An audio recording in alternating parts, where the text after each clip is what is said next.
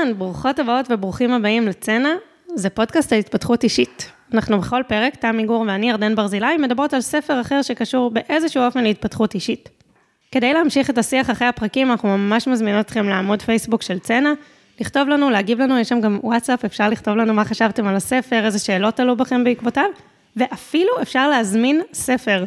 אפשר לבקש מאיתנו להקליט אה, פרק על ספר, אם יש ספר ממש מצוין שקראתם, או שהייתם רוצים לקרוא ולא הספקתם. אז תכתבו לנו בשמחה. היום בפרק דיברנו על הפרעות קשב, ואולי על המסגור מחדש שלהן כקשב אחר. דיברנו על החשיבות של מתן שם לתופעה, של אבחון, של טיפול, וגם דיברנו על הקשר האישי שלנו לסיפור הזה של הפרעות קשב. תהנו.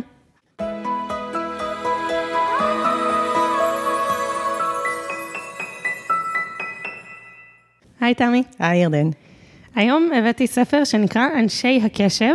איזה כיף שיש תת כותרת לספרים, זה תמיד ממש עוזר. תת כותרת, לחיות טוב יותר עם הפרעת, עם הפרעת קשב. וואו. כתבה אותו דוקטור שירלי הרשקו. קודם כל, אנקדוטה נחמדה, היא שלחה לנו את הספר, אה, אחרי שהתפרסמה הכתבה במאקו על הפודקאסטים, המובילים בתחום הגוף נפש. אה, אז גם הפודקאסט של אה, דוקטור הרשקו מופיע שם, שגם נקרא אנשי הקשב ועוסק בהפרעות קשב, והיא ראתה שיש לנו פודקאסט על ספרים, ושכנו את הספר, שזה גם מגניב, וגם... גם מגניב וגם תודה. לגמרי, ושמחתי ממש להיחשף לספר הזה. אני אתחיל מהכריכה שלו רגע. אז היא חוקרת את התחום הזה של הפרעות קשב, הרבה שנים, והיא הגיעה לזה לא בגלל עצמה, זאת אומרת, לעצמה אין הפרעת קשב, אבל גם לבן הזוג שלה יש וגם לבת שלה. ויש בכריכה האחורית של הספר אה, את השאלון שפיתחו אה, פסיכיאטרים וחוקרים מארצות הברית בשיתוף עם ארגון הבריאות העולמי, כדי לזהות האם יש הפרעת קשב. כל השאלון מופיע שם? יש, יש פה חמש שאלות. ומה שהיא כותבת זה שאם הזדהינו עם ארבעה היגדים או יותר, אז יש סיכוי סביר שיש לנו הפרעת קשב. ואז היא ממליצה גם ללכת לאבחון וגם, וגם לקרוא את הספר הזה. עכשיו, אני, את יודעת מה, לפני שאני צוללת רגע לשאלון, אני רוצה להגיד כמה דברים כלליים על הספר, כי זה היה מאוד, חוויה מאוד מעניינת לקרוא את זה. קודם כל, אני חושבת, אנחנו עוד נדון בזה היום שלי, אין הפרעת קשב.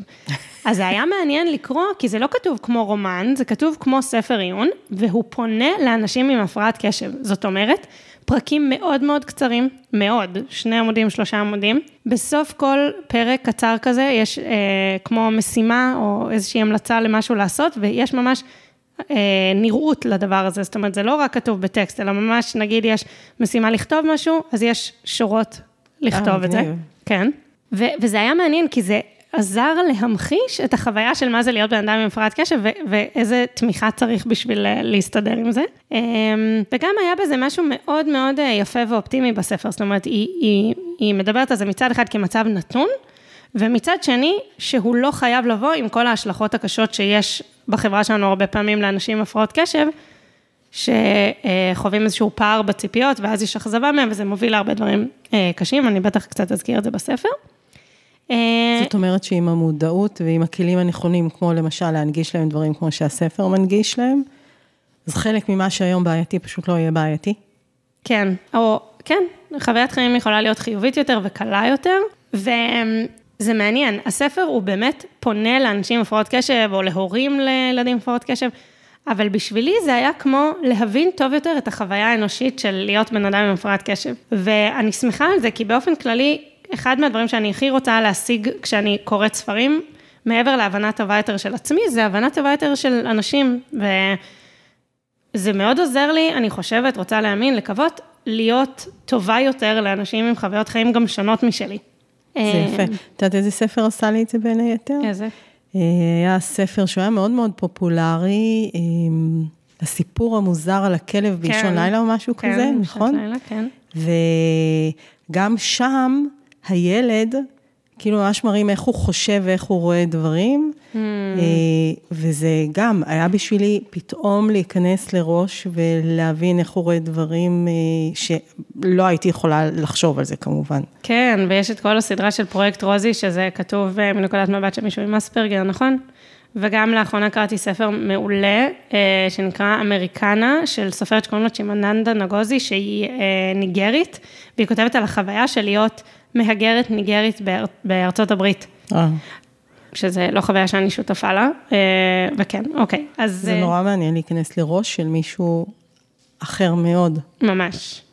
וזה היה מעניין לראות, הספר הזה נע בתפר שבין דברים שהם נכונים תכלס לכל בן אדם, לבין דברים שהם ייחודיים באמת לאנשים עם הפרעות קשב. למשל, היא מדברת המון המון על הצורך בהכרה בקושי, בנראות, בנרמול, ב, אה, בזה ש, שצריך שיאמינו בהם, שמישהו, זה, וזה דברים שהם באמת משותפים בכלל לחוויה האנושית, אה, לעומת באמת הבנה טובה יותר של התופעה הזאת. אז אה, אני עוברת רגע לשאלון.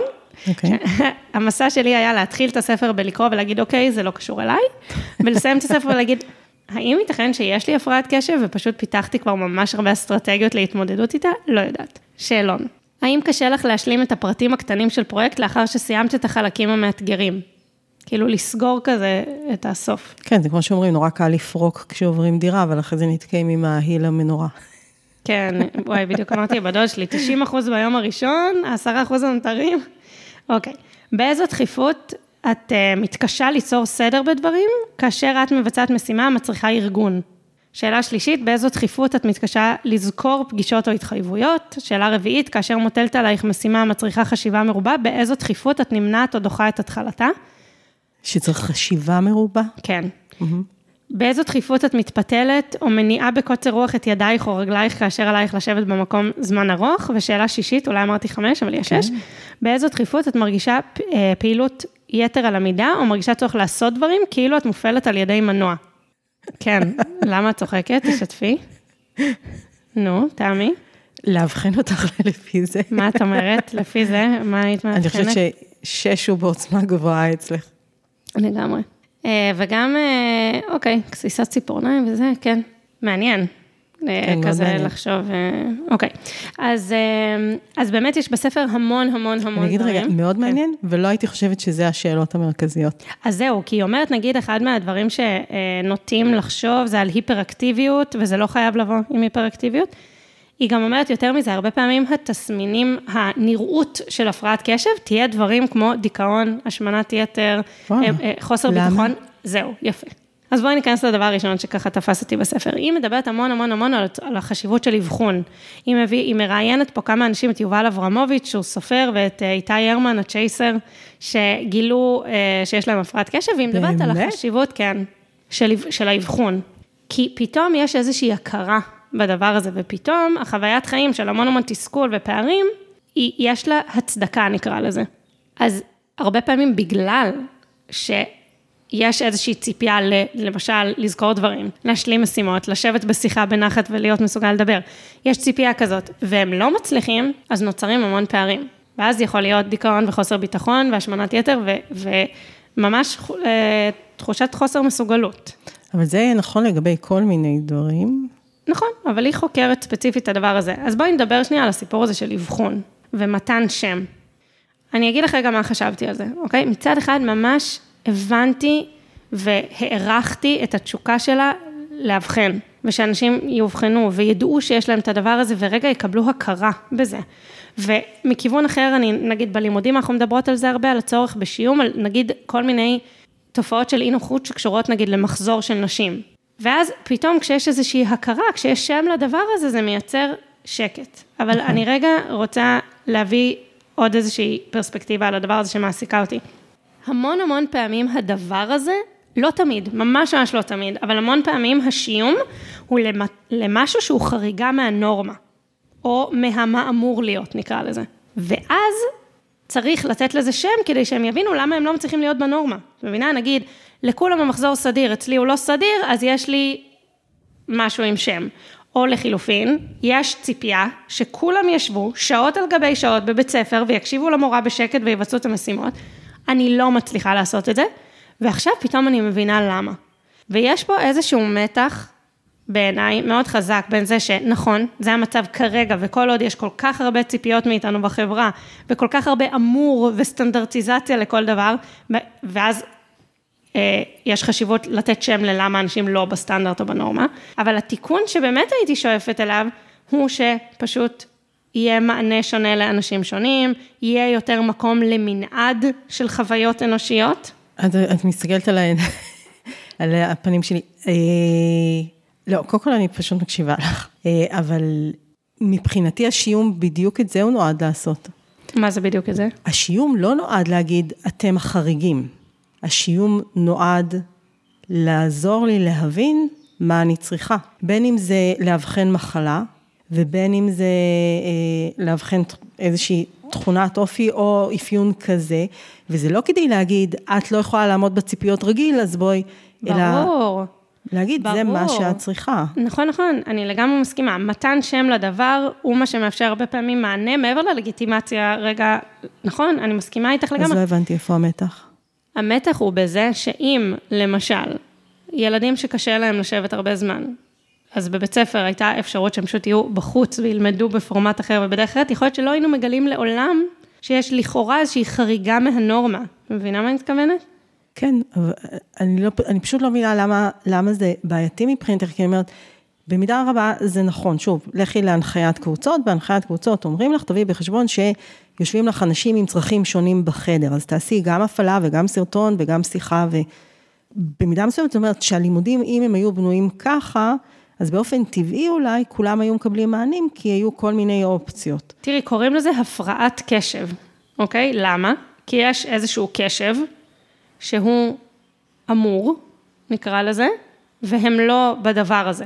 עכשיו, נכון שזה בפני עצמו יכול להוות אי נוחות, זאת אומרת, אם אני מנסה להשלים שיחה ואני בשום אופן לא מצליחה, אז יכול להיות שהבחירה לקבל טיפול תרופתי או טיפול אחר שיתמוך בי, היא, תקל מאוד, אבל גם יכול להיות שאם הציפיות של החברה היו לטווחי קשב שונים והתנהגויות שונות, אז אני, אני רגע, אני, אני רוצה להיזהר פה שנייה, אוקיי? אני מכירה בחשיבות של האבחון, אני תומכת בדעה שלה, אני חושבת שזה דבר סופר סופר חשוב. ועם זאת, אני רוצה להצביע רגע על הדבר הזה, שסימון תופעות כאנומליות, הן, זה, זה משהו שנובע מזה שיש סטנדרטיזציה להמון המון דברים, לא רק מאי נוחות. אני אומרת ככה, בן אדם חווה תסכול ואי נוחות, זה יכול לנבוע מזה שבאמת יש חוויה של תסכול ואי נוחות, וזה יכול לנבוע מפער מציפיות.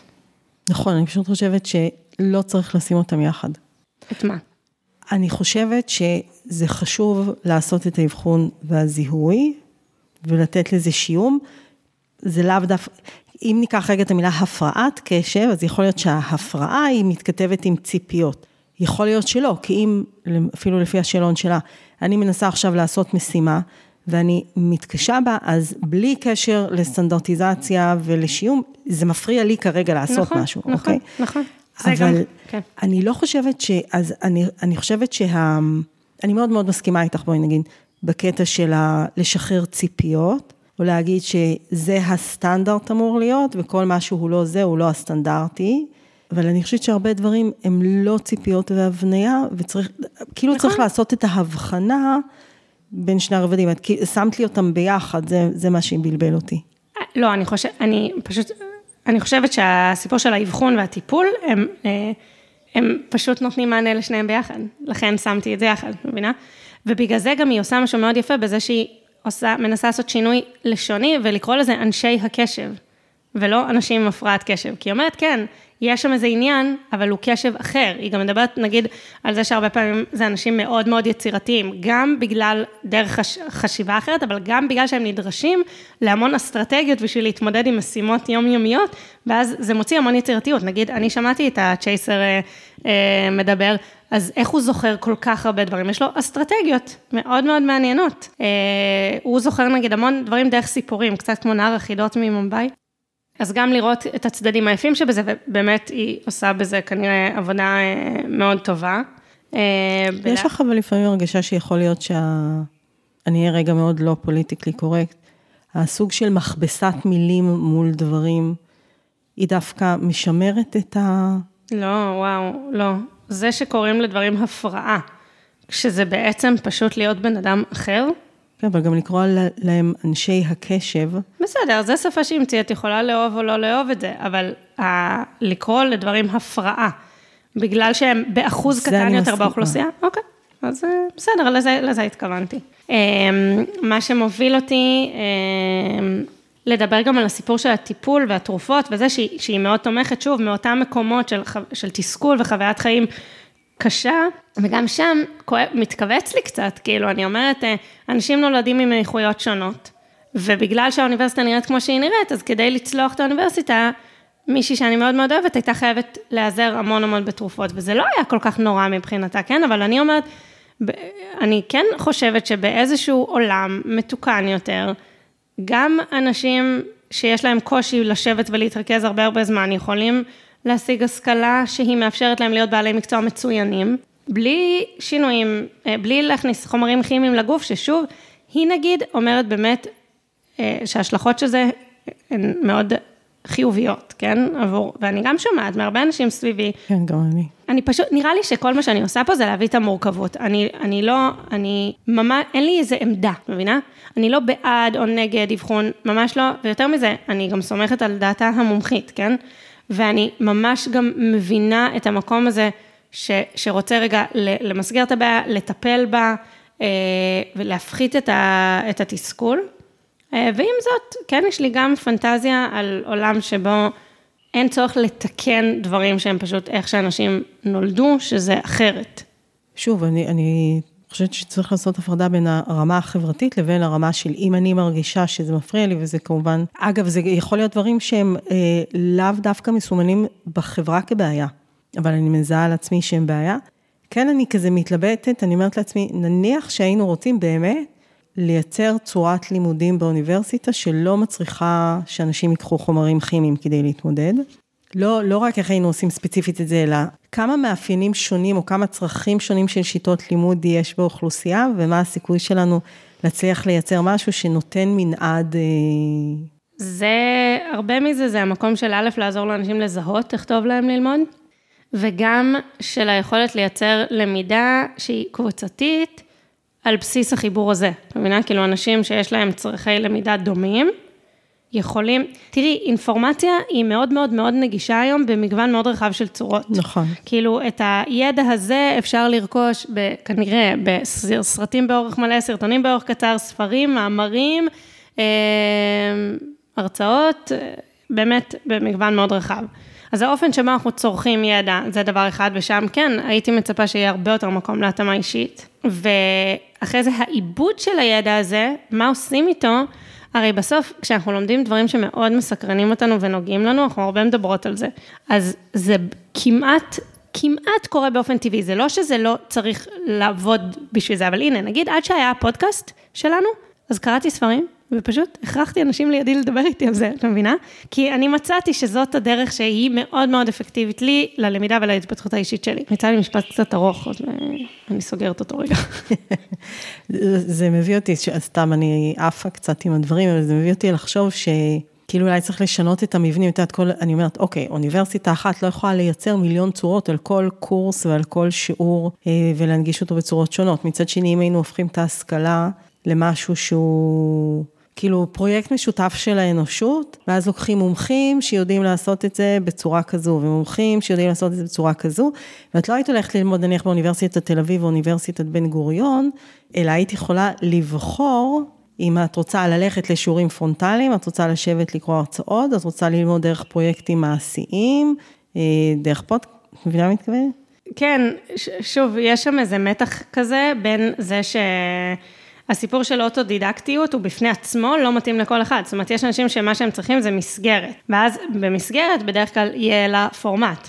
אה, כן, זה מורכב, אני, אין לי איזה פתרון קסמים לזה, אבל אני כן רוצה להגיד, א', שאני מאוד עסוקה בזה וזה ממש ממש מעניין אותי, הסיפור הזה של למידה של מבוגרים. אה, כאילו, כן, גם של ילדים. כאילו, אני ממש חושבת שמה שקורה עכשיו הוא לא טוב. ההאחדה הזאת, היא, היא ממש, זה לא... כן, יש, יש עוד הרבה על מה לחשוב. אני רוצה רגע לחזור אה, לאבחון שלי. לא, אני, אני, אגיד, אני אסביר לך רגע מה, מה אני מתכוונת. קודם כל, אני מוצאת, מעבר למה שדיברנו בהתחלה, שלהבין טוב יותר את החוויה האנושית, זה עושה יותר מזה, זה יותר איזושהי הזדהות עבורי. זאת אומרת, אני לא רק אומרת, וואו, אה, אז ככה זה להיות בן אדם מפרעת קשב, אני אומרת, וואי, איזה קווים משיקים יש בין החוויה האנושית הזאת לחוויה האנושית שלי, איך אני יכולה להתחבר לדבר הזה. ואז באמת, כשאני במפגש עם אנשים שיש להם הפרעת קשב, אז המפגש שלי איתם הוא יכול להיות יותר מיטיב, אני יותר מבינה את החוויה שלהם, וגם מוצאת מה אצלי יש אה, מהחוויה הזאת. אז למשל, הסיפור הזה של ה... וואי, מצחיק לא ממש. להיות מסוגלת לעצור. מה זה לא להיות, אה, עם המנוע, נכון. אה, וגם כן, באיזה דחיפות אני מתקשה לעשות סדר בדברים. זה, אני רוצה להגיד שהסיפור הזה של סדר בארגון, האמת שהרבה זמן לא דיברנו על זה, בהתחלה דיברנו על זה קצת יותר בפרקים הראשונים, עם אפקט הצ'קליסט, וקצת דיברנו, וזה באמת מצריך ממני הרבה מאוד מאמץ. אה, אני לא סדר רואה את. זה עלייך, אני חייבת להגיד לך. זה כאילו, תחשבי על זה, אולי, אני לא יודעת, אבל אולי זה אתגר מבחינתי, ולכן אני כבר הרבה שנים עובדת בלפתח אסטרטגיות להתמודד עם זה. נגיד, אה, לא זוכרת, אולי הזכרתי את זה פה באחד הפרקים, על זה שמילדות אני עושה משהו בשיעור, תמיד. אה, מציירת, או עושה שחור פטור כל האוניברסיטה. אה, אפילו עכשיו בלימודים, אני לומדת את הלימודי גניקוסופיה, ואני עושה שחור פטור בשיעורים. כי אם לא, הראש שלי במאית שנייה שבין המשפטים, ישר קופץ כבר לעוד דברים ויותר קשה לי לחזור. אם אני עושה את השחור פטור, אני בהקשבה מלאה ומרוכזת, ממש נראה לי, אמרתי את זה כבר, שבאוניברסיטה ממש בשיעורים שהכי אהבתי, הכי דאגתי שיהיה לי את השחור פטור, וממש הייתי מתבאסת אם היה, אם שכחתי או היה נגמר לי או לא יודעת מה זה, אז נגיד, אולי זאת אסטרטגיה. אולי לנהל בצורה מאוד uh, מוקפדת יומן, זאת אסטרטגיה כדי לא לשכוח דברים. ועדיין, אחת לכמה זמן, ממש לעיתים קרובות, נראה לי יחסית לאדם ממוצע, אני חושבת, אוקיי, מי זה כל האנשים המשימתיים והמאורגנים בחיי, ויושבת עם אחד או אחת מהם. זה הרבה חברות שלי. תנו לי טיפים, מה אני עושה עם ההצפה הזאת שיש לי בראש כל הזמן? אבל הם מוצפים? הם, השיטות המ- סדר, ש... כי נניח, אני חושבת על אנשים סביבי שהם מאוד משימתיים, ושאני מקנאה בהם על איך הם מאוד מכווני העשייה ומאורגנים על עצמם, הם לא בהצפה, הם מאוד, כל פעם יש משימה אחת שהיא מאוד, אה, זו שאלה כאילו אם האסטרטגיות שלהם רלוונטיות למה שאת מתארת. אין להם הצפה בגלל שהם מאורגנים לא, ומסודרים. לא, אין להם הצפה, כי יש להם כל פעם, אני אקרא לזה תשוקה אחת, שהיא כאילו משתלטת. ואז זה מאוד, לתוך הדבר הזה, זה לא, שוב, אני חווה אותך יותר כמישהי, שפשוט אה, הסקרנות שלך והחשיבה המתמדת שלך מביאות אותך למצב של, את פוגשת מיליון דברים ביום, שבא לך ומעניינים אותך ומציתים בך רעיונות לעשייה, מבינה? מה כן, אבל לא לזה אני מתכוונת. אני מדברת דווקא על דברים כמו סופר. או נגיד, אה, אני אגיד לך, אני מדברת מה על... בסופר? אני אסביר, אני אסביר. אני, הראש שלי הוא במשימות שהן... אה, מה קורה? נגיד אני יושבת איתך, ואז לאן הראש שלי קופץ? למשימה הזאת שלא כתובה לי בשום מקום, ואני חוששת לפספס אותה, אז אני לא יכולה עכשיו לפנות אותה מהראש שלי. עכשיו, אנשים שהם מאוד מאוד מאורגנים ומסודרים, גם אם הם לא עושים עכשיו את המשימה, היא איפשהו כתובה להם. הם פחות מפספסים. אני, אני מוצפת, אמרתי, ומוטרדת, בגלל שאני חוששת לפספס את הדברים, ואז אני אומרת, וואי, רגע, אבל עכשיו פתאום נזכרתי שלא עשיתי את המשימה הזאת, אז מהר עכשיו אני צריכה לעזוב את מה שאני עושה, ולעשות איזושהי תזכורת כדי אחרי זה לזכור לעשות את הדבר הזה. וזה קורה לי המון. אמ, אז לא הבנתי, ואז נניח אסטרטגיה כמו, אוקיי, את עם אה, אה, רש, רשם קול, קוראים לזה, כזה קטן, מכשיר הקלטה קטן, שאת אה, כל הזמן מקליטה לעצמך לעשות זה, לעשות זה, ואז משחררת את זה מהראש. אני יכולה להסתלבט עלייך שנייה? כן. את יודעת באיזה שנה אנחנו? כן, זה בגלל זה כזה. אוקיי. התלבטתי אם מניאק. אה, מה, איך היית לא, אומרת את אז- זה? אבל לא, לא, צאי מניאקית, אין בעיה, אבל לא, מה אני, מה אני... היית קוראת לזה? תראי, יש פה פרק אחרון בספר שהיא מדברת על מה שהיא קוראת לו שיטת רק רגע, שאני מודה שלא הצלחתי עדיין לאסוף את זה בצורה מסודרת בשביל להביא את זה כאן, אבל זה בדיוק, היא מדברת על זה, על הסיפור הזה של ניהול זמן, כדי לא להיות עסוקה כל הזמן במשימות הלא סגורות. אה, והיא מביאה פה כמה שיטות, שאת חלקן אני מכירה, את הסיפור של האבנים הגדולות והקטנות, את מכירה את זה? כן. ו- ולייצר איזשהו תעדוף אה, על מה חשוב, מה דחוף, ולעשות אה, תעדוף כזה, ולהעריך כמה זמן לוקחת כל משימה, ו- ולהיעזר ביומן, להכיר את, ה- את השעות שמתאים לנו לעשות דברים מסוימים. אז כל הדברים האלה, את מבינה, זה עוד ועוד דברים שנאספים לכדי התנהלות יעילה ומסודרת יותר. זו, זו הכוונה, זה הדברים שאני מדברת עליהם. אז, אה, אז כן, בשבילי זה מצריך, אה, זה מצריך מאמץ, הדברים כאלה. הדברים האלה. תראי, הרבה אנשים לא נהנים לשטוף כלים כל יום, סתם, כדוגמה, אוקיי?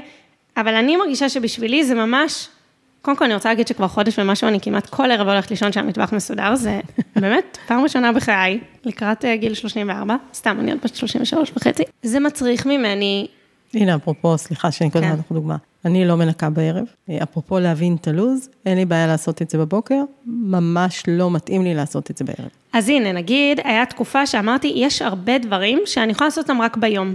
ויותר מזה, רק על הבוקר. נגיד, אני צריכה ללכת לקנות ירקות, אני יכולה לעשות את זה או עם הילדים אחרי הגן, או בבוקר. בצהריים אני לא, אני לא אצא מהבית פתאום לעשות את זה. אז, אז זה לא, מה שניסיתי להגיד זה לאו דווקא שצריך כל ערב אה, כן, לשאת. כן, ברור. אוקיי, אבל הסיפור הזה של הארגון, והיעילות, והמילה השנואה עליי משמעת, אה, לא מובן מאליו בשבילי. אה, ואני לומדת ומתרגלת את זה. אני... את חושבת אבל שזה חריג? אפרופו תחילת שיחתנו, על מה החברה מסמנת כחריג או כלא עומד בציפיות, אני חייבת להגיד שאני מרגישה שהחברה מייצרת, אה, אני אפילו לא יודעת להגיד למה, ציפיות שרוב האנשים לא עומדים בהן. זה לא יש קבוצה שיש לה מאפיין, רוב האנשים לא עומדים בהרבה מאוד ציפיות שהחברה שלנו ייצרה לנו עכשיו, שאני לא יודעת איך זה נוצר, אני אה, כאילו, לא יודעת, אולי זה מתוך סרטים או תקשורת, או כל מיני, אה, אפילו מדריכי עזרה עצמית שאומרים לך שאם רק אה, תמשמיעי את עצמך או רק תעשי, אז את יכולה להיות מושלמת בהמון דברים. תמי, אז ספוילר לפרק הבא. אה, סליחה שאני אפילו לא יודעת הרי מה נכון. הפרק הבא, אבל אה, יכול להיות שהסיפור זה לא האסטרטגיות, הסיפור זה באמת, כרגיל, הקשבה עצמית. במסגרת ההקשבה העצמית, אני חווה הרבה תסכול שהוא בזבוז של אנרגיה. מבינה מה מתכוונת? כן. אז זה הסיפור. וכן, אני מסכימה איתך, יש מיליון ציפיות לא ריאליות אה, לעצמנו מעצמנו, וזה בטוח קשור גם לעניין החברתי. אבל ספציפית פה, זה, מעב, זה ממש בזבוז אנרגיה. כאילו, את יודעת, יש הרבה דברים, נגיד אני, אני נורא נורא יצירתית, וכל הזמן יש לי פנטזיות וחזונות והמצאות וזה. הרבה פעמים אנשים צריכים בשביל האנרגיה הזאת, setting מאוד אה, ספציפי, זה לא בקלות בא להם, אני כאילו ממש יודעת, אני מפנה זמן ביום לחלום, לפנטז, ליצור, ודווקא הדברים השגרתיים, המשימות, אפילו, אפילו משימות שחוזרות על עצמן כל הזמן, בשבילי, זה מאמץ מאוד גדול. ויש שיטות. אנחנו נדבר על זה גם קצת יותר בפרק הבא. אז אני רוצה להודות לדוקטור שירלי הרשקו, גם על הספר ועל העשייה שלה. באמת, אני חושבת ש... אני, אני קוראת, היא מביאה פה המון המון סיפורים, זה ממש תיקון עולם באזור הזה, וגם... עשייה אה, סופר חשובה. ממש, וגם תודה על הספר, אה, ברמה האישית, הכוונה. תודה, תמי. תודה.